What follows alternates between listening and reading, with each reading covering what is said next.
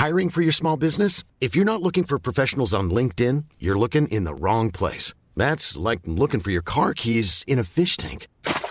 LinkedIn helps you hire professionals you can't find anywhere else, even those who aren't actively searching for a new job but might be open to the perfect role. In a given month, over 70% of LinkedIn users don't even visit other leading job sites. So start looking in the right place. With LinkedIn, you can hire professionals like a professional. Post your free job on linkedin.com slash people today.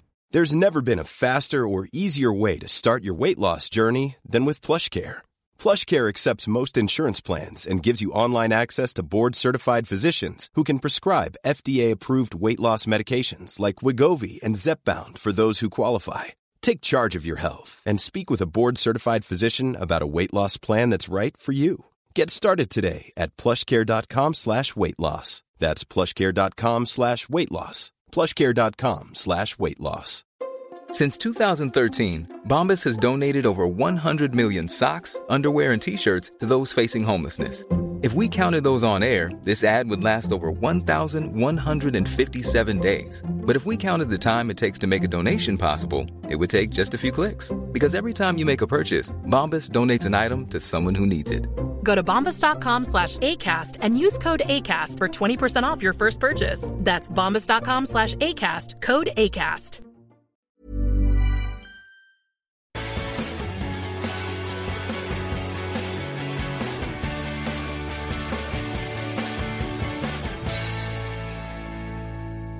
So, for those of you not watching on YouTube, uh, we're joined today by Nathan Rooney, who's currently manager at Bruno's Magpies in Gibraltar, um, but has a coaching journey that started at Blackburn.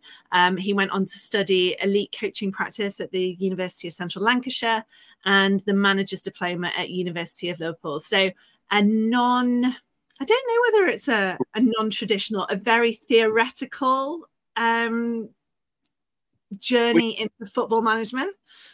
We, we could say that. I think most of the studies have been they've run side by side with the coaching. So the UCLan one is it's kind of attached prior to the LMA, and the LMA education obviously comes in time when you get yourself to a certain stage. So it's been it's been it's been good. Um, it's been more grass based, and I think we've spun over 17 years now. And like every, everyone just tries to add them little things along the way. So so yeah. And do you think that that, that combination of um, theoretical and practical simultaneously makes you stand out from other managers who maybe have just gone straight in from playing, or is it just different approaches? I think I think it's a different approach, but I think obviously the, the question's been answered a lot in from a lot of managers as well. And I think the real thing is it's there'll be things that shape you, what click, things what stay with you. And I think that just runs with your personality. I think it runs with your characteristics as a person. And then with them side skills, I think that just integrates in terms of your football side naturally. Um, I think the answer is no. I don't think it makes you any more advanced than than anybody. I think professional players who go straight into coaching, it's all about does the first job work, and if it doesn't, mm-hmm. the next opportunity straight away. But yeah, that one lands perfectly, then then the career's set even in the management side. So not luck, but right place, right time, and, and a and a blend of everything really.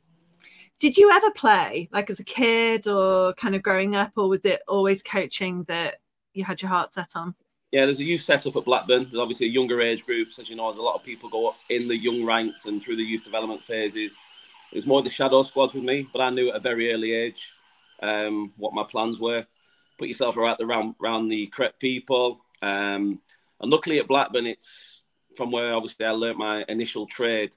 There's people there now working who were there 17 years ago. So it's it, it kind of tells you what type of club it is. Um, very open in terms of sharing knowledge.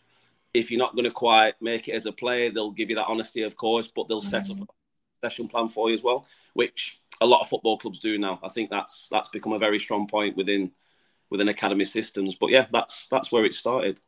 That's good yeah, and um, when it comes to uh, you know getting that first role, of course you've uh, came in with no past uh, playing experience, and that's something that's not seen very often at all these days in football. Do you believe you've sort of had to I know, break taboos with that, uh, sort of uh, I, I, don't know. Do you know what I mean? Where it's, it's been a bit more of a difficult uh, route into professional football.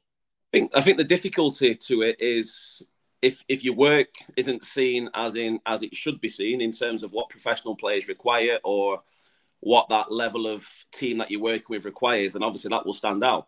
But if you can if you can obviously communicate and you go through earning your stripes just like everybody needs to. Professional players earn the stripes for 20 years playing.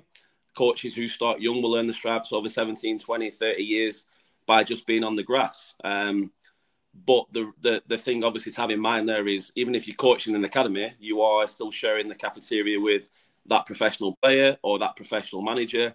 Um, if you're lucky enough that your training grounds obviously blend with the academy staff and the first team staff, you get that daily interaction. And then football aside, like anyone, if you click with somebody or you have that working relationship with somebody, then they, they will help you on the next step. So not difficult, but a lot of hours. Um, make your mistakes young, and, and hopefully that holds you in good stead uh, moving forward. And you've worked with some really impressive managers throughout your career. Um, Uwe Rosler at Fleetwood and Steven Pressley. Was Steven Pressley at Fleetwood as well as Carlisle? He was, yeah. yeah. yeah. I worked with Steven. Yeah. Yeah. And how have that how have working alongside people like that influenced your managerial style? Straight away you go back to the, the question about playing. Can they put that trust in you to to come and work side by side with them? So obviously you've got a blend there of obviously uh, Steven, who's who's played for two of the biggest clubs in in Scotland, captain, um, national team, and also the Portuguese national team. So that profile of person, never mind player, is is huge. So, but he was a he was um, a character who understood his values. He was strong in terms of his tactical side and I think when you're that young coach who's trying to hang on to everything what the managers say sometimes, but also show them what you can do, we we, we kind of we, we fit in terms of our mannerisms. Um, so Steven taught me a lot from the from the tactical side and and values and, and real honesty, and I think that comes from captain your national side and also two of the biggest clubs in in Scotland. And then we've also got Uwe Rosler, who I was quite lucky in terms of a transition of the club. I went in there after Blackburn as an 18s head of youth, um, kick-started that academy system up to the 23s, and then like you do, one person gets a, a, a progression and one moves up. I was lucky enough to spend that grass time with the first team. Um, call it the German style, but obviously he did it at Wigan. He obviously played at City, Leeds United as a manager as well. So for him to come down from Premier League standard to try and get a League One club into the next division, that was that was big. That was big for not just the club but everyone around the the the Fylde coast there. So yeah, really good. Tactically, once again, amazing. Uh, head of the game.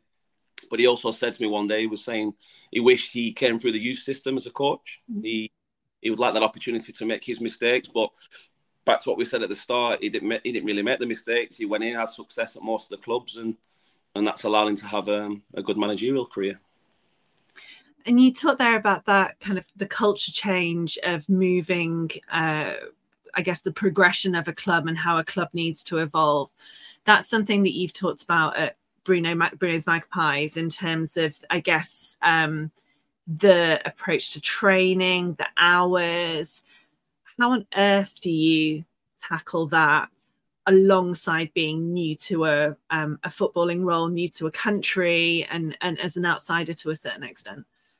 I think, yeah, I think the hours are still the same in general. I think you can be classed as a full time professional club, you can be classed as a semi professional hybrid club. But I think how your manager wants to operate that team is it, it kind of runs side by side. So obviously, I was saying I've come from that environment in terms of working as an assistant with with top coaches. Um, and then obviously coming to have that mindset of I think it's a time to now not experiment, but see if I can do it myself. And luckily for the last two years, it's it, it's gone. It's just it's flew, and we've we've not stopped yet. So hopefully that can continue. But in terms of the question, it's it's a matter of understanding the group. We've got a lot of South American players. We've got a lot of Spanish players. We've got the homegrown rule in terms of the Gibraltarian players, who majority of our players are called up to the national team. And then obviously we've got British players if if that's something that I want to recruit. So a blend of lots of knowledge, but well cultured dress room and I think even though Gibraltar is a very small nation, which we know, there's a lot of small nations in terms of operating at UEFA, but a lot of players that we are bringing in are well known. Um, they have played Argentinian top divisions. They have played in in terms of Africa. We've just brought one in now from from Iceland. So we're trying to maximise our recruitment to make sure that that professional side, what we can give them all the time, as long as the individuals have that mindset of of making the most out of it, will will continue to grow as a club. So yeah, that's that's that's how we think really. Yeah, and of course, uh, when you went into the Gibraltar League, uh, I imagine most of the sides were very possession based uh, in terms of that style of play. Hmm. When you went to a more um, high stamina and more focus on high press, did it take a bit of a bit of time to get forward to do that? Were the players able to meet your high standards initially, or did it take some training and some time to be able to allow the players to do that? Yeah, and initially over the first four four weeks, I think everyone just had the mindset, and including myself, that it was just like a new manager bounce mentality, and it was working because of that. But I think because we're, I'm not saying we're the only team now, but at that stage, we're the only team who was willing to cover that ground and to change up style within the league. So uh, when you've when you've got the continental mentality and, and you've got the the quality of player at Lincoln and and St George's in Europa, and, and it is it is a league what operates with four or five top clubs. Nobody will nobody will um, have a problem with me saying that.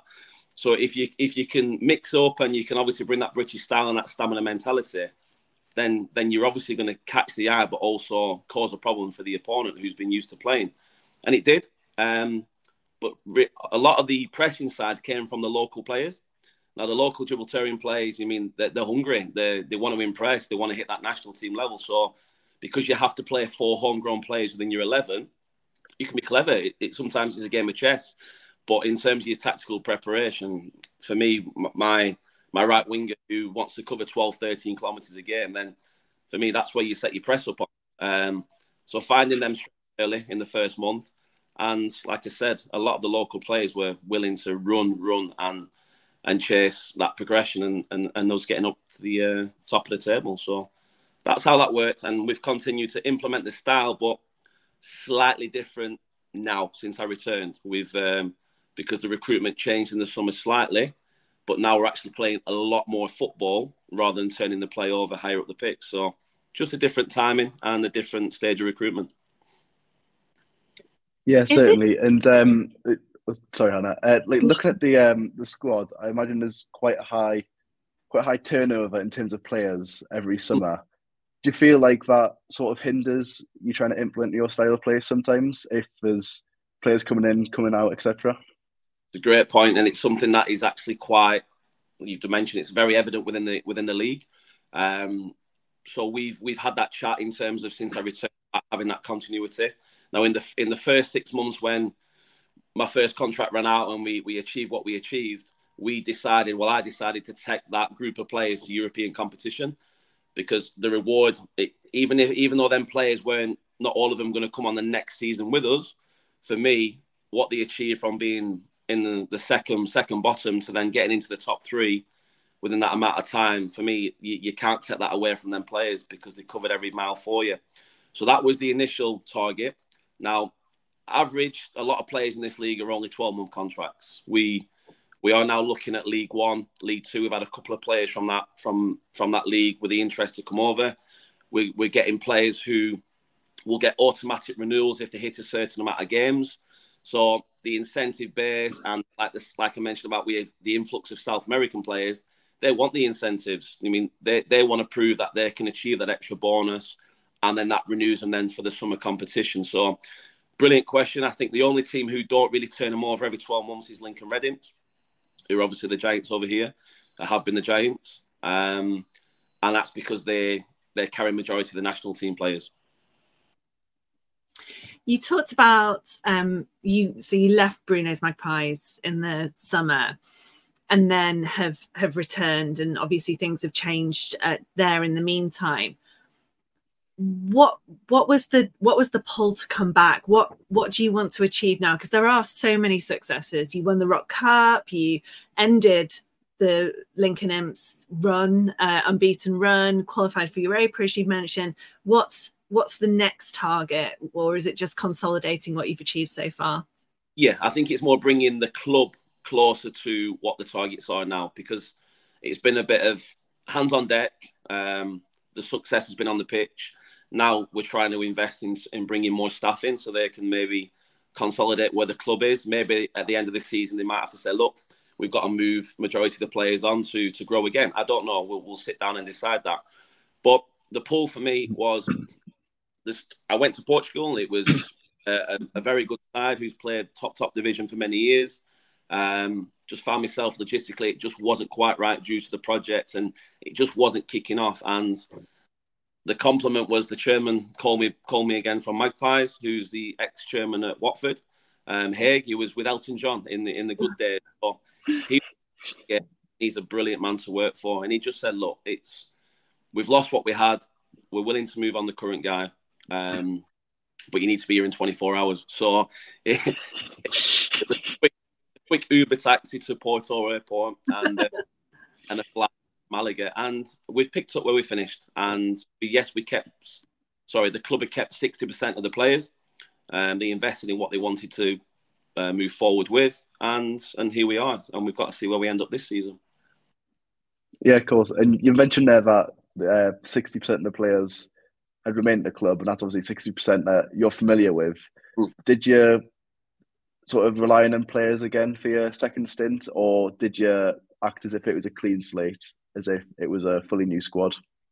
No, there's there's something. I, I, believe in hierarchy within a, within a, within a dress room. I believe in that hierarchy in terms of you've got us there, but you still have to sustain your your, performance levels like like any any manager would expect.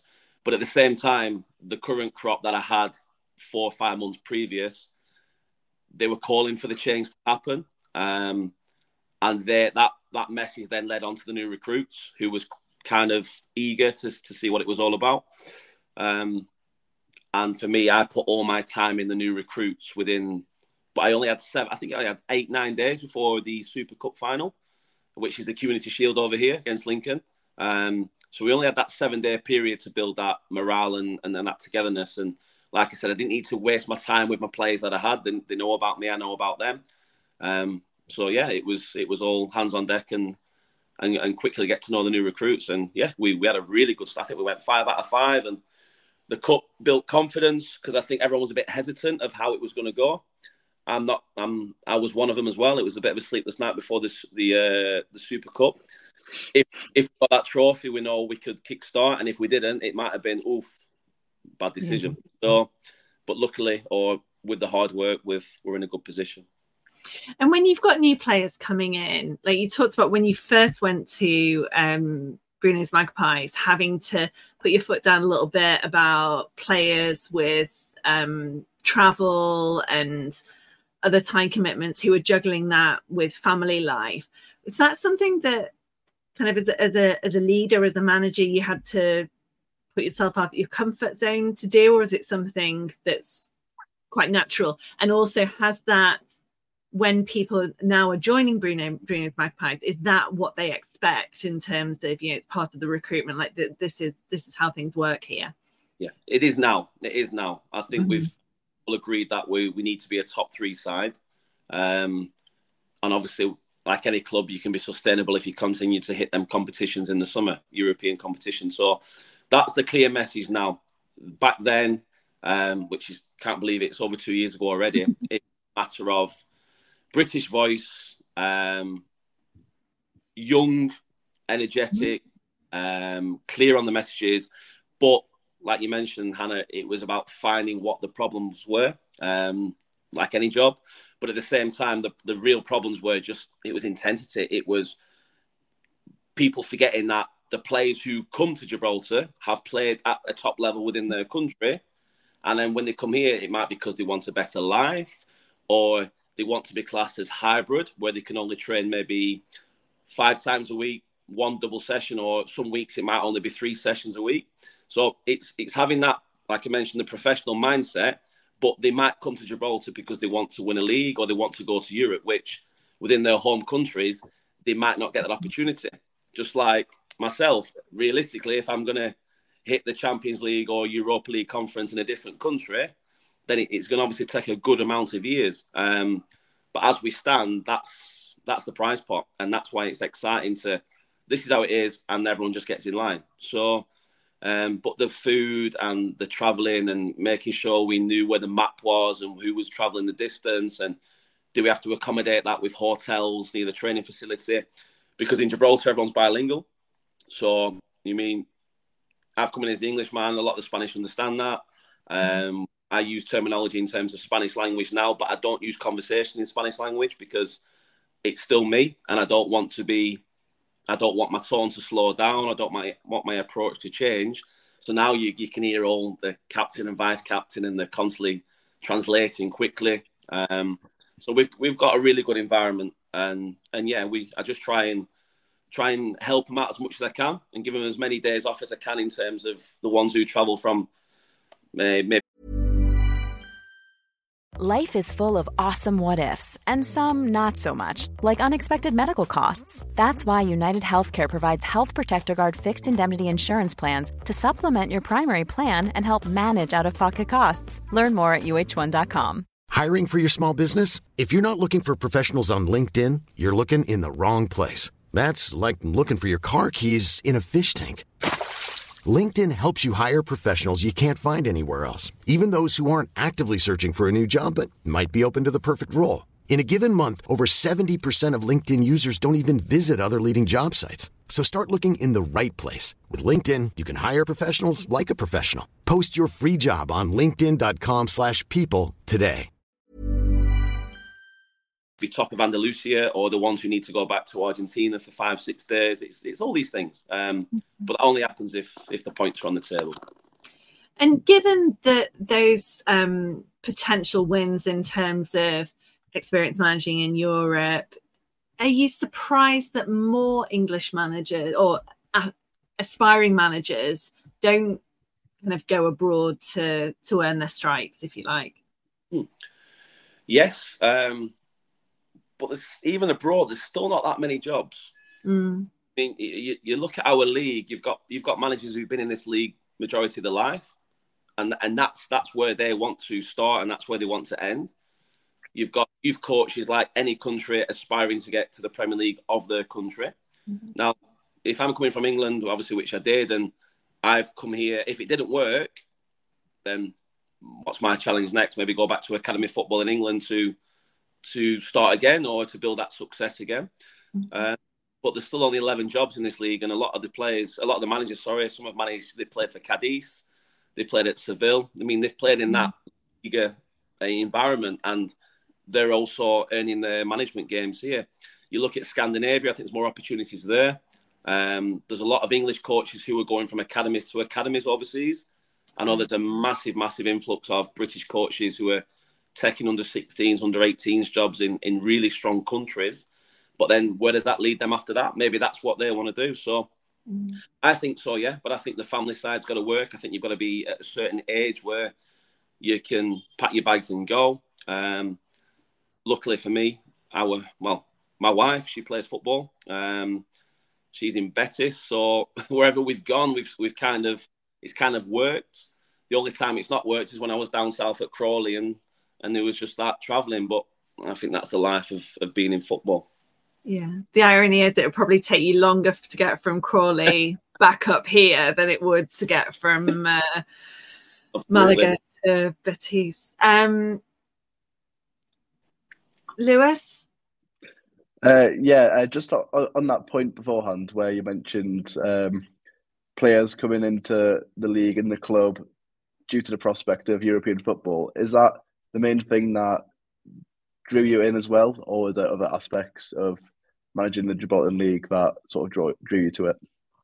Absolutely, it's obviously when the job was when the job was offered, it was it's like anything. It's a relationship that I built up ten years ago. So I visited Gibraltar 10, 11 years ago when I was complete, sorry, 12 years ago when I was completing my A license. Um, being around the national team setup and just observing. So, like we said, that one relationship, that reference, this guy's available, this is what you need to do, or it might suit you. Then there's been a conversation, I think. But taking a club from second bottom with an unknown um, identity or an unknown realism in terms of how the league operates, that's a risk. Um, but yeah, it's you Europa League. You know, I mean, we, we got there with three games to spur. I was I was the staff out on two or three nights. I remember on the bounce because that night could have got us into Europe. It didn't quite happen. Then the following Tuesday, I said to the staff, "Right, we're going out for some tapas tonight," because I just wanted to be them in when it actually was announced or when we got it over the line. So there was a lot of good, good anxious energy, shall we say? Um, but to get there was was a dream, and I don't think people realise how that feels, and to wear that tag around your neck with the Europa League conference on there, and to travel to Switzerland and be there for the draw with with the with the top clubs in the world. So I don't take it for granted, and I won't take it for granted this season either. Um, but it's a selling point for players. But at the same time, we don't put that in the contract. If we get there, then we might say, look, we've put in there there's a there's a renewal for an extra two months. You've earned it or you haven't. So it's not it's not the pinnacle for them. It's we want them here for the business, and if we get there, we'll we'll we'll majority of the time we give them the opportunity to come. Yeah, and um, of course, um, you know, the prospect of European football that most likely won't be the case if you went straight into a job in England, which might be in Championship, League One, or League Two. Do you believe that the prospect of European football is just too difficult to turn down? And because of course, because of course, see like Graham Potter who go abroad and then come back to England. He went to Swansea, I believe. Is that a similar route you could see yourself going down as well, or is it just too difficult to say no to European football in the club that you're at currently? I think that's. I think in the last 12 months, that's been something I've had my eye on in terms of what what the journey and how it's going to end, um, or or continue, should we say? I did. I think I did an article as well on Graham when there was a few questions, and he's slightly different. He's got. I think he went from fourth division, third division, second, and then went to the first, and then got to Europa League, which is incredible. Uh, so that story is great in terms of promotions, and I think clubs in any country are looking for managers who can get promotions. Now, when you're in a division where it's a division, mm-hmm. what are then people looking for? So my angle is achieve the top three again. If there's a change of budget or a change of angle, then maybe we can push for the second spot and coefficiency might get us into Europa League and not Europa League conference, all these different things. And we're in the mix to push for the title. Um, I'm not one to I'm not one to say the budgets dictate where people finish because I think you can always maximise your group. Um, but I think my story to Graham's is he's had to experience four divisions, which is incredible. I'm experiencing the same divisions. We're building on previous year, previous year, previous year. Um, so it's more of a club model rather than recruit players, coach, promotion, recruit players, coach, promotion. So I, I hope that I can do a little bit more. Um, but to to keep an eye on what Graham's done in the past, it's amazing to get to the Premier League and, and have the jobs that he's had. And who knows, he's I believe he's on he's on the radar for a couple of jobs coming up as well. And in terms of that, what what what's your kind of five year plan, your ten year what what your ambitions like? Yeah, in the short term, I want to do something a bit extra within U- UEFA competition. So first round's fine. Um, qualifying rounds, sorry, are fine. We, but I think to get on that radar a little bit more is to get to round two, get the Bodø/Glimts, get your FC Basels, get get that that caliber of, of club. Um, so that's the short term side. If we can push for something here for the title and, and, and experience Champions League, football in the next 12 months, then then even better. But I think I think five years. I've I've always said it, and the average age now, if you look at a lot of the managers coming in, you've 34s, 35s, 36s, the recruitment of now are getting younger. Um, project, maybe jobs. But I, I do want to be in the championship in the next four or five years. It might be ambitious to say. Um, but I think in terms of manage the games, get your experience, keep recruiting the players and, and, and just keep learning from from your next game and homegrown clubs Blackburn Rovers, that's where I'd love to end up again in the future. I've put it out there. Uh, but no, all in all, that my ambition is to be back in England to settle. But for the next couple of years, maybe three, I'm quite happy to to work abroad and, and, and keep learning from them them cultures. And presumably the opportunity has to match your particular set of skills and strengths. And also you know you talked earlier about you know, managers having um, a role that was a poor match for them it doesn't go well and you know that compromises their their career. So when you're um, uh, I guess when there's interest in you as a as a manager coming in and and you're interviewing, what kind of club and structure and setup are you are you looking for? Yeah, I think you've got to choose your jobs wisely. Absolutely. Um, coaches will obviously have five or six offers at a time, and they, and they can be quite. Mm. They can take the time and, and choose the correct one. I think if you're young and you're hungry, and sometimes you can jump in and maybe it might not quite work. And the difference here to coming back home is the last time really where I've been in front of five, six, seven, eight thousand fans is when I was an assistant in League 2 mm-hmm. Being over here, that fluctuates, so the numbers are obviously a lot, lot less until you get to Europe, European competition and you can feel them, them big crowds again. So for me, I've got to be clever. I do see myself hopefully going back in at League Two level. I know clubs are now looking to promote academy staff, academy players, and have that youth progression to be sustainable. I've got that background. I've been involved in, in good player sales. Um, but a club that, if they do think and they can put the trust in somebody to come in and set an identity and manage a, a dressing room, for me, yes, I'm young, but when you're managing, like I mentioned, South American players and Mexican players and Spanish players, I mean, for me, that's that's tougher than managing your own culture, um, especially from a communication point of view. So I'd like I'd like the clubs to see that. But like I said, for here and now, my targets are set. Um, but I do think a good blend of um, good football, managing the dressing room, and also introducing new footballers. I think that's definitely my strengths. Yeah, certainly. Um, you, you, mentioned there like the club vision is uh, very important to you in five, eight, ten years' time when you do end up moving on to potentially an English club. And it's safe to say that you've uh, more than dabbled in youth coaching, the likes of Blackburn and Fleetwoods. And mm. How much emphasis would you need for the importance of bringing players up through the academy as opposed to just looking at the transfer window and bringing in players externally?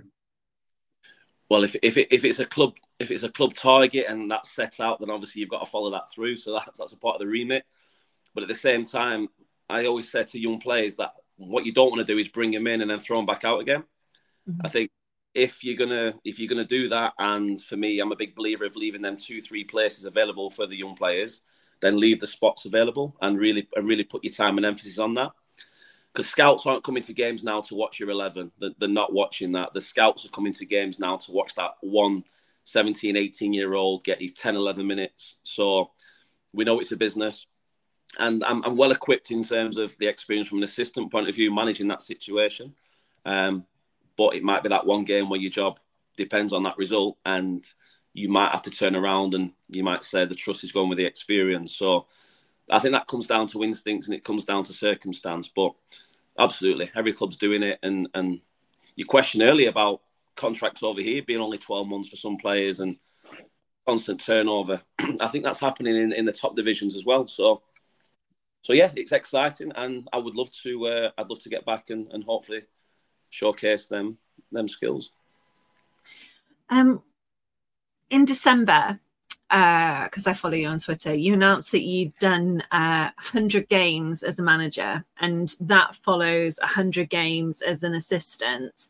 Mm. What is there one thing that you can, uh, I kind of your hat on and say that's the biggest learning, I guess, from from being an assistant to being a manager, or your biggest takeaway uh, in the roles that you've done so far? Yeah. Um, I think your biggest learning is is for me as a number two, because like I mentioned, is you, you you're not working for yourself there. You, you you're operating the instructions from from what the manager requires. Now, yes, we can think that might be right, might be wrong, but end of the day, you're there to support that instruction. So, the biggest learning's been from that, being transferring a message from from the head coach into the dressing room, and I think there was a couple of games where my manager was suspended, four yellow cards, three yellow cards, whatever the rule was back then. Um, and another other factors, family matters. So there was two games I remember down at Crawley where I was in charge. Um, we were only just above the relegation spot.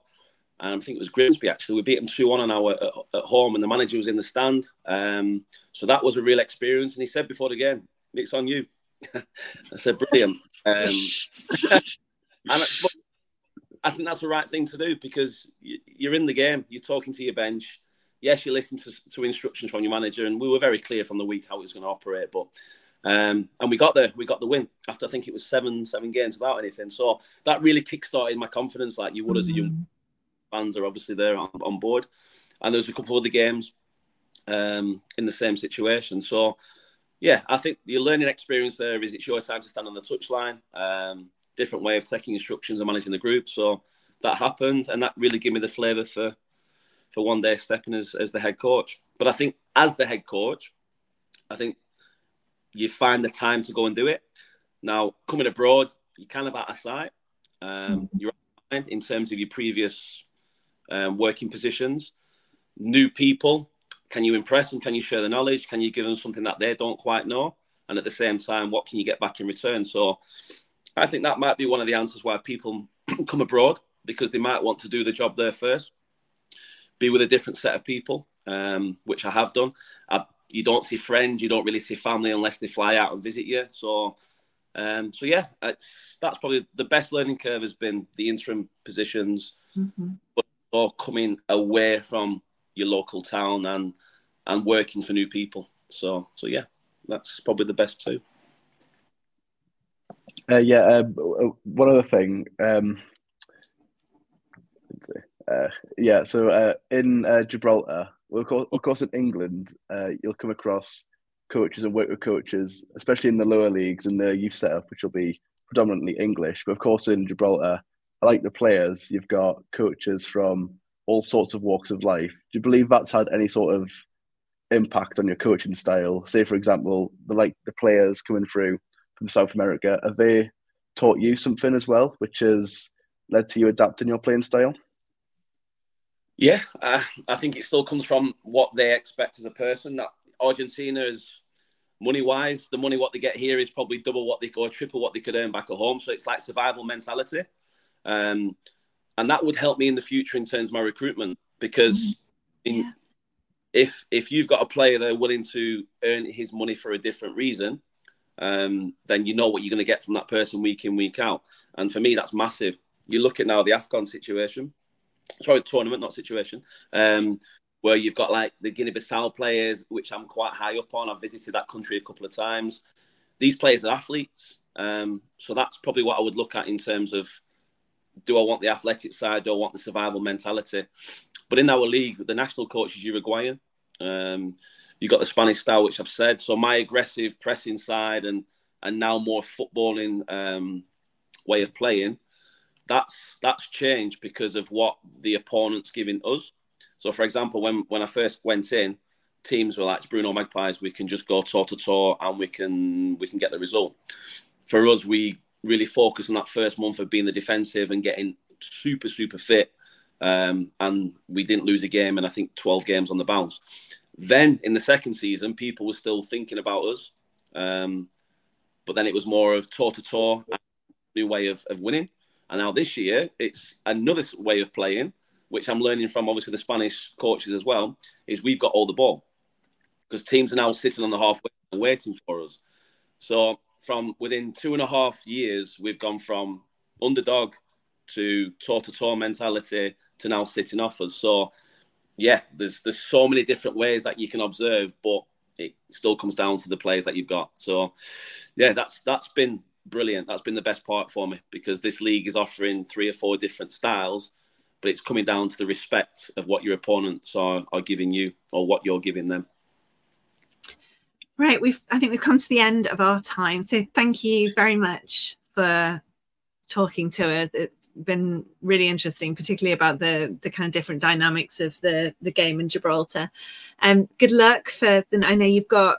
Uh, is it Mons Calpe this weekend and then uh, Lincoln Red Imps the weekend after?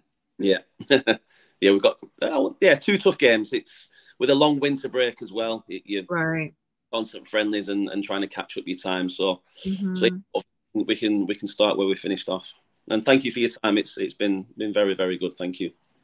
Thank you. And uh, thank you, Lewis, who I didn't introduce at the beginning. We Lewis That's all right, don't worry about it. I just got into the swing of things. Uh, you'll be able to, if you've uh, if you've listened to this uh, podcast on Spotify, you'll also be able to watch it on um, YouTube and other uh, podcasting platforms. And you can follow us at um, Look Sports Media on Twitter. Uh, we'll see you again soon.